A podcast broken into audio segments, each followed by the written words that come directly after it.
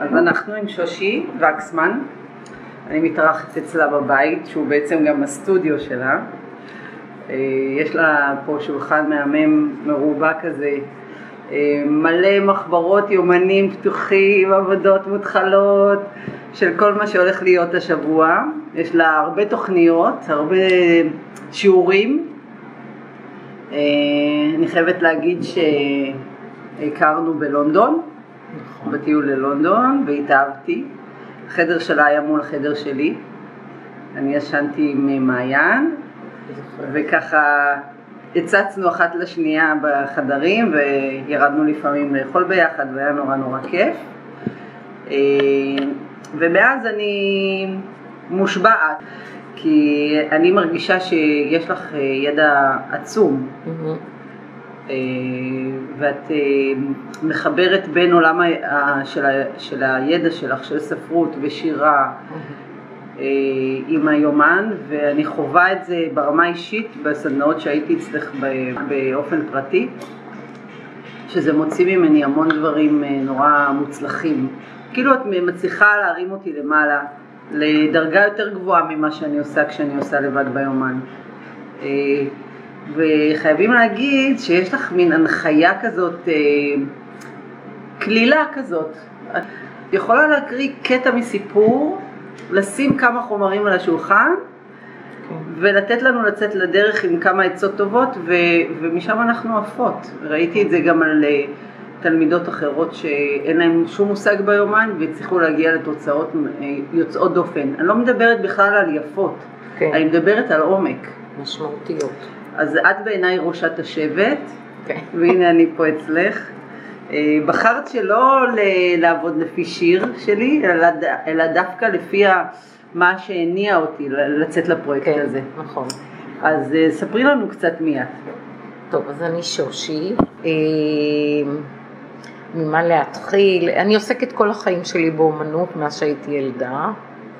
גדלתי בבית שאבא היה, אבא עדיין בחיים, אבל הוא כבר לא מתפקד ככזה, אבל הוא היה משורר וצייר, וזה מאוד השפיע עליי, תמיד הייתה אומנות בבית, קראו שירים וציירו, ובאמת גדלתי בבית מלא אומנות, ומאוד השפיע עליי, ומגיל מאוד מאוד צעיר, אני חושבת מהגן, מה שאני זוכרת עצמי, אני תמיד כל הזמן מסתובבת סביב הדבר הזה.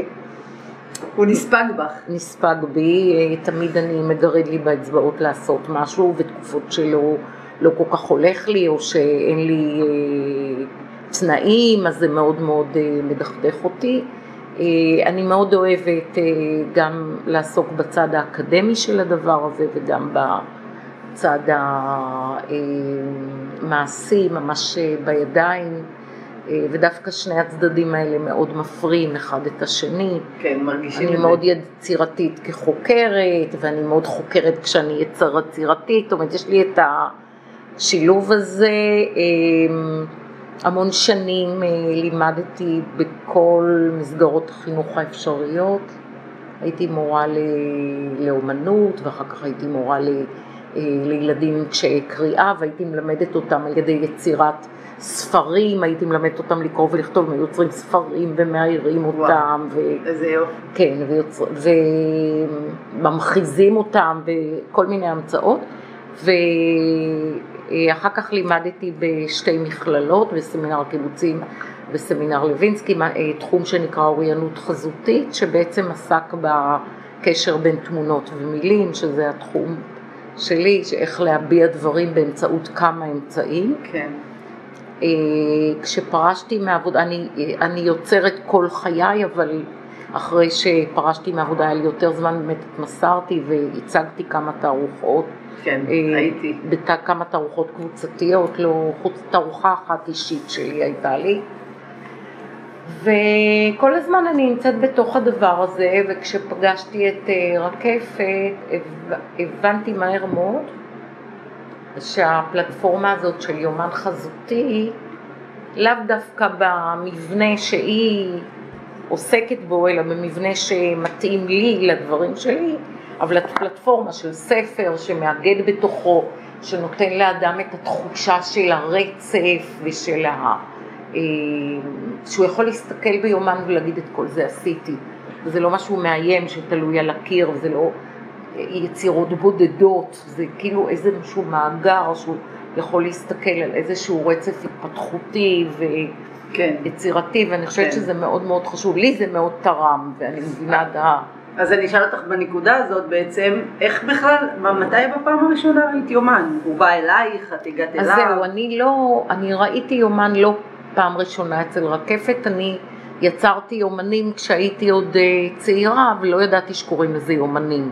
כן. זאת אומרת, כתבתי שירים וציירתי אותם, עשיתי, יש לי מלא פה, כל מיני, שלא ידעתי שקוראים לזה ככה, לא בדיוק בפורמט הזה יותר מסודר. אז בעצם היומן בפורמט המוכר יותר היום, מתי נתקלת בו ואיך?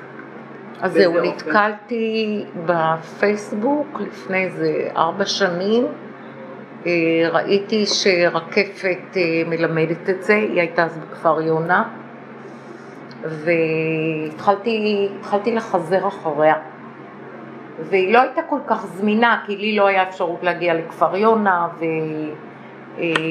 והיא אמרה שהיא תעשה איזה קורס בסמינר הקיבוצים. אז היו בעיות טכניות למעשה. היו לי בעיות טכניות להגיע, כן. ואז זה התעכב, ואז יום אחד צלצלה ואמרה שיש לה תלמידה בשם בתיה בובר שנותנת בתל אביב, כן. תחילה לתת בתל אביב, אז ישר קפצתי ונרשמתי ומאוד התלהבתי. הייתי במצב לא כל כך טוב, אז הייתי אחרי ניתוח עיניים, אבל למרות זאת הלכתי והשתתפתי בהכל, וישר אחרי זה נסעתי עם רקפת לאנגליה, ואז את פגשת אותי. זאת אומרת, זה מאוד סמוך למה שאת פגשת אותי. כן, כן. זה בעצם ההתחלה. התחלה, ועכשיו תכף באנגליה, תכף נגלקתי על זה, ועבדתי יום ולילה. נכון. את ראית. בלילה, ביום, בחדר, על המיטה. וגם בג'מייקה, כל הזמן ציירתי, כל הזמן, בבוקר, כל הזמן ציירתי, וראיתי שלא כולם ככה. נכון. לא כולם ככה, זאת אומרת, יש כאלה שלוקחות את זה כמו איזה הובי כזה נחמד, נכון. נושאים קצת מציירים, אבל היו כמה כאלה. את המכורות מזהים ישר. את המכורות מזהים, אז תכף זיהיתי את אילית. נכון. ואילית תכף תמיד ישבה איתי לעבוד, תמיד היא הייתה מוכנה עם השקית צבעים שלה, וישר התיידדנו, וכן, זה מאוד איתי, אני תכף קלטתי את זה, וראית שזה מתאים לך, ראיתי שזה מאוד מתאים לי, המיכל הזה שיכול... מאוד מתאים לי, כי עבדתי קודם בדברים, הייתה לי תחושה של איזה פירוק, שאני לא יכולה לראות את העבודות שלי, שאין לי אפשרות הזאת להלעל, אין, אז יש תיק פה ותיק פה, ויש דברים שאני לא זוכרת, ופתאום זה מאוגד, ומאוגד הזה גם... לפני רקפת הייתה לי תקופה שחשבתי שמה שמונע ממני ליצור מספיק זה שאין לי סטודיו, וזכרתי סטודיו שזה עלה לי און תועפות, וכל יום הייתי צריכה להכריח את עצמי ללכת לעבוד בו, לא היה לי חשק, לא הרגשתי... אבל את משלמת, אז את חייבת ללכת. אז זהו, חייבת ללכת. בקיצור, בשנה הזאת שהיה לי סטודיו, יצרתי הכי פחות בעולם. ברגע שהיה לי יומן, הבנתי שהיומן זה הסטודיו שלי. נכון. אני יכולה לקחת אותו לקפה, כי אני בן אדם של...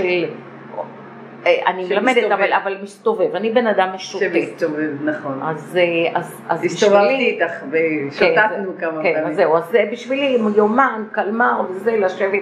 לצייר, עכשיו אני לא יכולה לעשות את זה לצערי, אבל זה בשבילי קלאסי, כן. לצייר בכל מקרה, אז די סמוך להתחלה של הלימודים שלי אצל רקפת, אני כל הזמן מספרת ומתלהבת אז כמה חברות ביקשו שאני אלמד אותם לתפור יומן, זה היה לפני 3 שנים או יותר. כן. הם עד עכשיו אצלי. כן. הם באות כל שבוע. לא מוותרות, לא משחררות. עכשיו כן, אז נוצר מין קבוצה כזאת, יש אחת שהיא פסיכולוגית יונגיאנית, ויש אחת שהיא מורה ליוגה, ויש עוד אחת שהיא כלכלנית ומורה ליוגה, ויש אחת שהיא גננת לגיל הרך. אז... קבוצת חברות אישיות. ואז כל אחת לוקחת אל עצמה איזה חלק. מהמפגש, למשל המורה ליוגה עושה לנו הרפיה מודרכת, והיונגיאנית עושה לנו סיפורים יונגיאניים עם פרשנויות, וזה פשוט משגע, זה פשוט קבוצת תמיכה נשית, וזהו, התחלתי גם ללמד. אבל לא תכננת ללמד, נכון? לא. דבר אחרון שתרציתי. אז איך זה קרה פתאום? מה כאילו גרם? בגלל החברות. זאת אומרת, ראית שם הצלחה? ראיתי, תראי, אני כבר שבעה, אני לימדתי 40 שנה, אני שבעה. כן, אבל באת לקורס הזה בתחושה, כן, שאת לא תהיי מנחה. את סיימת עם ההוראה. ממש, ממש לא. אבל בכל זאת חזר. וכאילו, לא, פתאום גיליתי את ההוראה מחדש, כי פתאום כשאת מלמדת משהו שהוא קרוב לליבך, ושאת ממציאה אותו מההתחלה עד הסוף, את הסילבוס, את הכל, זה לא שמישהו כופה עלייך תוכנית כזאת או תוכנית אחרת. החופש הזה. והאנשים שבאות ורוצות את זה, אני מקבלת ממש תמורה על כל שיעור, שאני עובדת עם ההתלהבות ועם אנשים שמגלים על עצמם דברים, ואני גם לא יודעת אף פעם מה יצא. שזה נהדר. זאת אומרת, מה שאני נורא מאושרת, שכשנגמר שיעור לכל אחת יש עבודה אחרת. כל אחת מוצאת את עצמה בצורה אחרת, ואני גם יודעת להנחות כל אחת למצוא את הקול שלה, לא לעשות אותי. כן. אני לא רוצה שיעשו כמוני. ברור. אז זהו, זה הסיפור. כן. מה מוביל אותך ליצור? מה גורם לך לגשת לאמן? בכלל ליצור, אני לא רק יוצרת ביומן, אני אוהבת לתת משמעות לדברים שמתרחשים סביבי, לתת משמעות גם אחרת החיים הם סתם חתיכות של אירועים שאין להם אוסף. אז והדרך שלי זה לגלם את זה בכל מיני תוצרים ויזואליים או לא ויזואליים.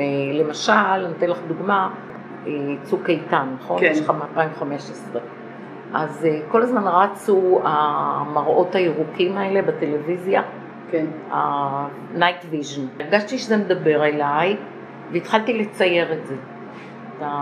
כן. התחלתי לצייר, עשיתי איזה 17 ציורים. וואו. התחלתי מקטנים, של ראיית לילה, מקסימים יש לי אותם.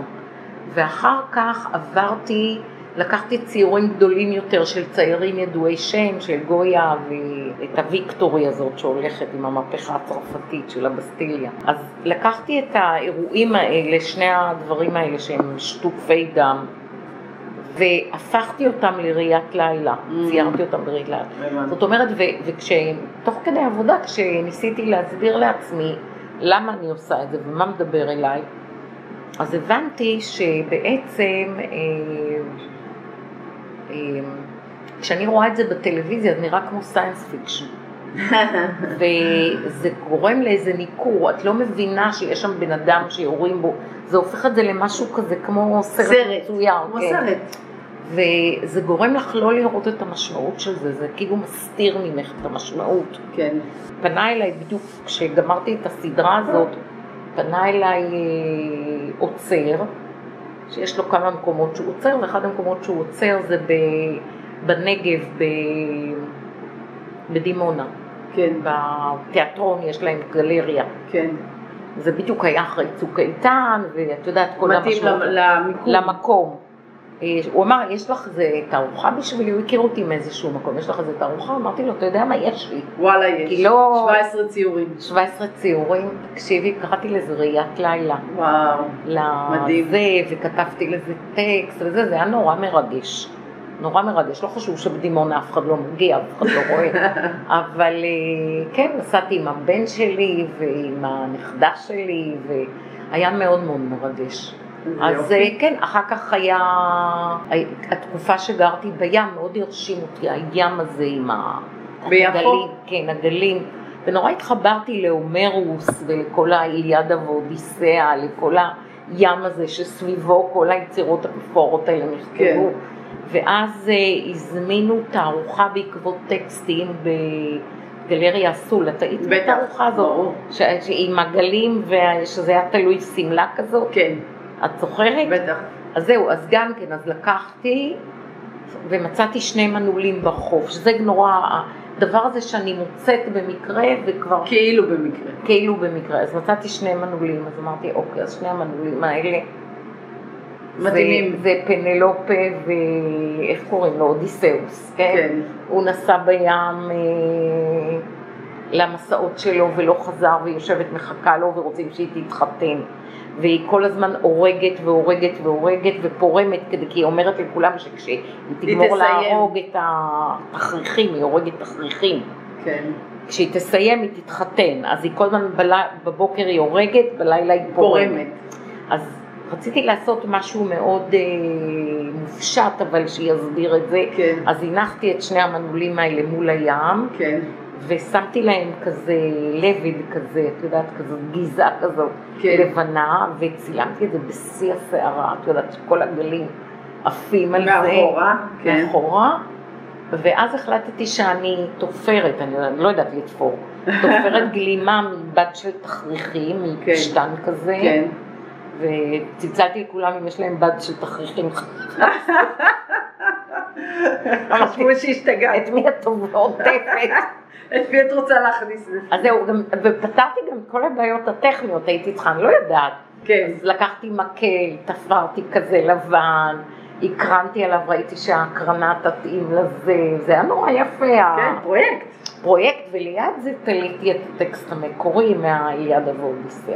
מקסים. אז כן, אז בממחתות, את ראית, זאת אומרת, כל דבר כזה מוליד משהו. והפרויקט שעשיתי בבית אבות היה מאוד יפה, את לא ראית אותו. לא, איזה פרויקט? הפרויקט עשו קול קורא, למשהו שנקרא Home Sweet Home עם סימן שאלה. כן. זה נורא גירה אותי הנושא הזה. ואז פגשתי בחור אחד שהוא עובד קהילתי כזה, הוא כן. אומנות קהילתית, הוא סיפר, שאלתי אותו אם הוא רוצה לעשות משהו ביחד, ועוד אחת, שלושה היינו, אז הוא אמר שיש איזה בית אבות שאפשר לעשות שם עבודה. כן. אז אני החלטתי בית אבות, דיור מוגן, לא בית אבות, כן, דיור מוגן. כן. זה מקום נהדר לשאול את אנשים מה זה בית בשבילהם. נכון. בגלל שזה המקום שהם ויתרו על הבית בעצם. נכון, זה גם הבית החדש שלהם. זה הבית החדש, אבל זה לא ממש בית. כן, אבל זה הבית. זה הבית נכון האחרון. נכון לאותו רגע. זה הבית האחרון. נכון, בדיוק. ולא, כמובן שלא אמרתי להם את זה, אבל שאלתי אותם כשהם ארזו.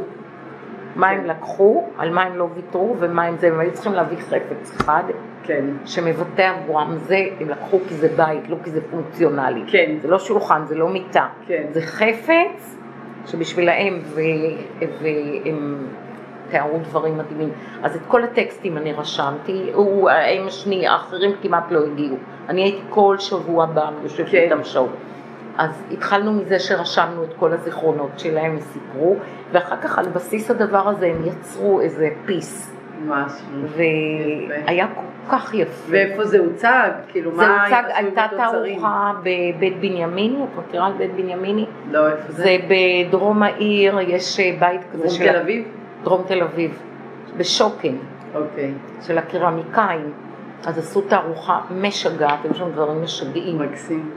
משגעים, אז זהו, אז כל מיני פרויקטים, עכשיו בזמן האחרון יש פחות דברים, בגלל הקורונה היה צריך להיות כמה דברים, היית צריכה להשתתף בתערוכה עם היומנים שלי, עכשיו יש עוד תערוכה שכנראה עם יומנים, לא יודעת אם זה יתקיים. כן, זהו. ספרי לנו משהו שאף אחד לא יודע עלייך.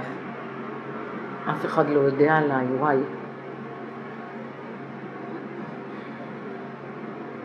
יכול להיות שאני אפילו לא יודעת עלייך. לא יודעת מאיפה להוציא את זה. מה אני יכולה לזה? לא הרבה יודעים, אבל אני לא יודעת, אבל יש, אבל קרובים לי יודעים שהופעתי באופרה כשהייתי ילדה. כן, הייתה לי, זה גם היה חלק מהרקע האומנותי שלי, הייתה לי דודה. שהייתה במקהלה של האופרה הישראלית בשנות ה-50, 60, זה היה אופרה אחרת, איפה שהבניין של האופרה בשפת הים. אז הייתה אופרה שבמושגים של אז היה סי הפאר. כן. והם היו צריכים ילדה למדם בטרפליי. וואו. ואז היא הציעה אותי. בת כמה היית? כשהתחלתי הייתי בת 3.5. כן. ואז אימא שלי הייתה יושבת וחכה מאחורי הקלעים, זה בכל זאת ילדה בת 3.5. איך? אבל כזאת קטנה, כי איך היא יודעת מה לעשות? לא, לא הייתי צריכה, הייתי החזיקה אותי על הידיים, לא היה איזה משהו מסובך. היה, בבחורה הייתה פשלה שלי, זאת אומרת, כן, אני לא הייתי, היו חזרות, אז הייתי רגילה, פתאום ראיתי המון קהל. ונבהל. אז לקחתי את הרגליים והלכתי. הגדול.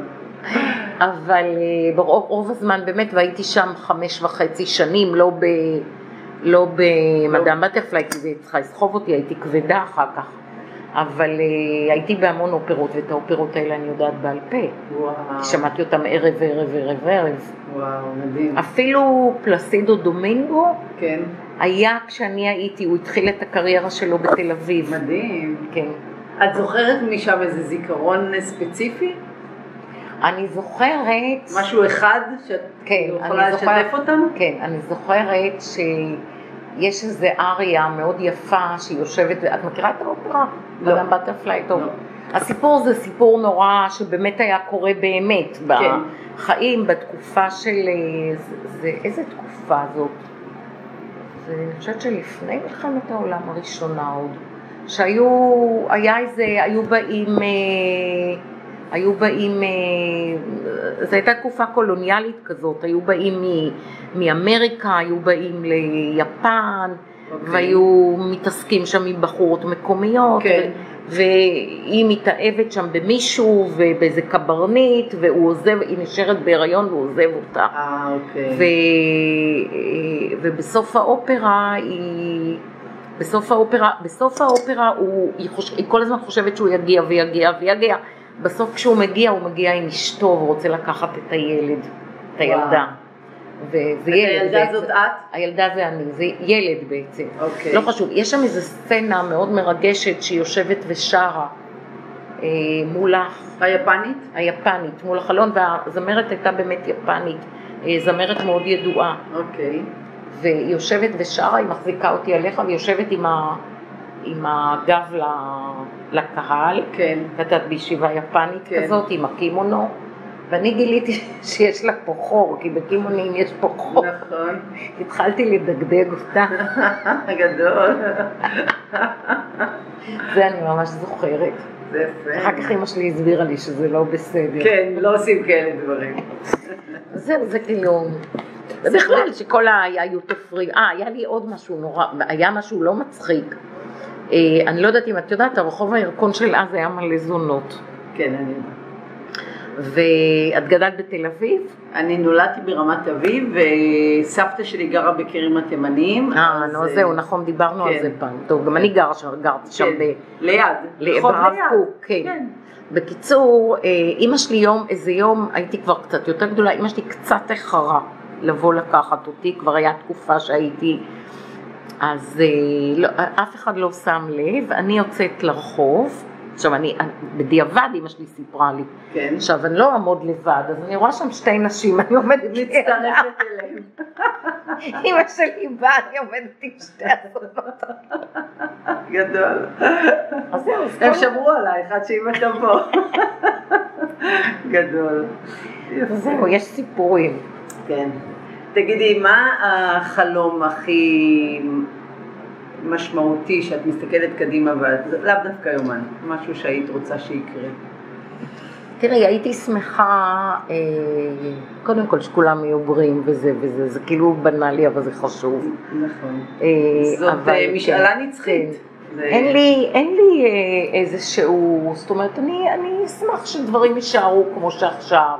שמדי פעם אני אמצא איזה רעיון מעניין ואני אעשה תערוכה, שאני אהיה בריאה, אין לי איזה... זה לא גדול, החלומות שלך לא גדולים. לא גדולים, לא.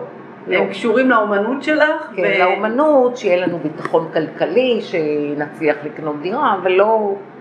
זהו, שם זה מספיק לי. יפה, מעולה. ביקשתי שתבחרי עבודה, יצירה שלך ביומן, משהו משמעותי ככה... מיוחד. אז זו עבודה שנעשתה איזה יום, קמתי בבוקר ולקחתי לי את היומן וזה ממש יומן ראשון, זה היום יומן של לונדון, יומן שני אפשר להגיד, אצל בתיה עשיתי איזה יומן אבל מאוד התחלתי, וזה היה יומן הזה, וכשחזרתי מלונדון הייתי מלאת השראה, ואז הלכתי לבית קפה, אמרתי שבת בבוקר אני הולך לבית קפה מוקדם ואני מציירת עם הקלמר, ואז בדרך ראיתי איזה חרק כחול כזה נורא יפה. אני ממש זוכרת את זה. יכול להיות שבפייסבוק, כי זה היה אחרי לונדון. כן, אני זוכרת. ואז הוא נורא מצחן, היא הייתה נורא יפה, אז צילמתי אותה, זה האי, החלטתי שזה אי, חיפושית כזאת יפה. ולקחתי את העפרונות והתחלתי לצייר אותה מהצילום, ישבתי בבית הקפה.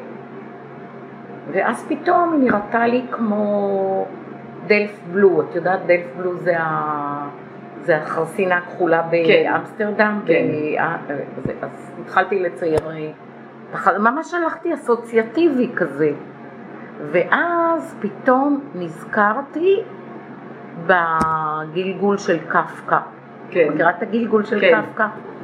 ואז התחלתי לצטט את קפקא, ואת הכל יש לך בטלפון, בוקר קר של קיצקה, סמסה מתוך החלומות טרופים, ראה את עצמו והנה נפח לשרץ ענקי. וואו. ופתאום הכל התחבר לי, הדלפט עם הג'וק הזה, עם גלגול. כן. ולא יודעת, ואז הבאתי את המשפט הזה, אני לא זוכרת אפילו מאיפה. I cannot make you understand, I cannot make anyone understand what is happening inside me. I cannot even explain it to myself. זאת אומרת, התחושה הזאת שקורה לך משהו ומחשבה רודפת מחשבה ופתאום את נהפכת לדבר כזה ואת נהפכת לדבר כזה, אז נורא אהבתי, ובאמת העבודה הזאת היא סוג של אבן דרך שהבנתי שאני יכולה ללכת עם האסוציאציות, כי אני בינם שכל דבר מזכיר לו משהו. וואו, מדהים. את רואה את זה? בטח, ברור. כן, אז אני יכולה ללכת עם האסוציאציות פרועות עד הסוף ולתת לזה ביטוי. הכל מותר. כן, וככה זה סתם. הכל מותר והכל בסדר. גם ככה זה קצת סתם הולך לאיבוד, וככה זה חיבון, יוצא מזה משהו נחמד. יש בזה גם משהו שמנציח את הרגע. את הרגע, בדיוק. כי הרבה פעמים יש לנו אסוציאציות, הן מובילות למחשבות מסוימות, משהו קורה לנו, אבל זה מתנדף, כי הימים והשגרה לא, גם תראי, כל אחד מהדברים האלה, למשל כל אחד מהדברים האלה מזכיר לי מקום, כן, הדודו, וזה השוק הפרחי שהלכתי איתה. ביחד הסתובבנו. את זוכרת? בטח. הנה, עזבתי את לונדון, אבל לונדון לא עזבה אותי ועדיין מהדהדת. כן, מצוין. כן, הנה. זה ישבתי בקפה יחד עם אילית ועבד. מקסים. נכון? ממש. זה המוזיאון של הצעצועים. שהלכנו שם בגרין, בית נלגרין. ממש היה לי קשה לעזור. אז אם אנחנו ככה עוברות רגע לפרויקט שלי, שושי החליטה להתחבר לפרויקט שלי לא על ידי בחירת שיר, אלא על ידי הטקסט ששלחתי לה, שסיפרתי לה על הפרויקט, ונותן איזשהו רקע לאיך הכל התחיל. אז אני אקריא את הטקסט הזה. ובעקבות זה היא עושה עבודה ביומן שמדברת על החיבור הזה. כשהייתי קטנה קראתי וכתבתי המון. הייתי ילדה מוחרמת למעלה משנתיים. בשנים הראשונות של בית ספר היסודי הייתי בודדה והכתיבה הצילה אותי. כתבתי שירים בהתחלה בסיסיים, כמה שורות. כשקראתי אותם בבגרותי התביישתי, לא הבנתי מה ערכם וזרקתי אותם. היום אני מצטערת. אני כותבת עד היום ויש לי אוסף שירים גדול. תמיד הייתה לי משאלת לב, להוציא ספר שירים משלי. אז אולי תגידי לנו מה משך אותך בטקסט הזה. קודם כל הוא טקסט בסיסי, הוא לא מעובד. הוא כאילו את הוצאת אותו ישר מהלב. הוא לא ערוך. הוא לא מיופייף, הוא לא מנסה להיות פואטי, ודווקא בפשטות הזאת של המילים יש משהו מאוד מאוד חזק. זאת אומרת, את מתחברת לאיזה זיכרון נורא מסוים, ואת מחברת מפה לשם. מדברים על גשר, זה גשר. כן. זאת אומרת, זה גשר, זאת אומרת, זה משהו שהיה בילדות וקורה כרגע, וזה חזק. זה יותר חזק, אמרתי לך כבר שלפעמים הטקסטים שאת מספרת לי בין הם לפעמים יותר חזקים, זה כאילו שם את, יש את הדבר הזה תמיד בצילום שאומרים שזה יצא טבעי, את מכירה? כן, נכון. אז יש את הצילום הזה שנעמדים וכולם מחייכים וזה וזה, ויש את הצילום הזה שבן אדם לא שם לב בדיבור הזה, את לא שמה לב ואז את הכי טבעית. והכי אותנטית. את לא מנסה לדבר יפה, או את לא מנסה להגיד יפה, ושם את חזקה, בתפרים האלה את חזקה. אז יש משהו, כמו שסיפרתי על סבתא שלך, וזה, יש את המקומות האלה שאת מספרת את הזיכרונות, וזה פשוט, שפה פשוטה, וזה הכי חזק. מדהים. שם החוזק שלך. אוקיי. תמיד אני אומרת לך, תספרי את הבין, לא את הדבר. כן, נכון. זה שאת כאילו שמה דברים בחלון ראווה, אבל מה שיש מאחורנית הרבה יותר מעניין. מעניין מה שאת אומרת. טוב, תודה. אז אנחנו ניפרד פה שושי, ואני מודה לך על האירוח. ונמשיך להיפגש, אנחנו ממשיכות להיפגש, נכון? הסדנאות שלך. נכון. את רוצה לספר קצת על הסדנאות שלך? כן, הסדנאות הן בנויות באמת, זאת אומרת, אם מדברים על העבודה הזאת שהראיתי לך, אמרתי לך שזה אבן דרך בשבילי, אז באמת אני בונה את הסדנאות בצורה כזאת שאני חושבת על איזשהו נושא, ואז אני מחפשת עליו חומר, כן, מה יש עליו, בדרך כלל משתדלת שזה יהיה גם ספרות, גם אומנות, גם מוזיקה אם אפשר, כן. ואז אני יוצרת עבור המשתתפות איזו חוויה. כן. למשל, הסדנה האחרונה, את לא היית בענק וגנו. לא. את לא היית בענק וגנו. אז ענק וגנו, הראיתי להם, קודם כל נפגשנו עם הטקסט, שהטקסט המקורי הוא שונה ממה שאנחנו מכירים בעברית. כן. גם כי נורא ריככו אותו בגלל הילדים. כן. אז הוא טקסט מאוד קשה. אוקיי. וגם יש שם מסרים נוצרים שבארץ לא התקבלו. כן. זאת אומרת, הילד הזה...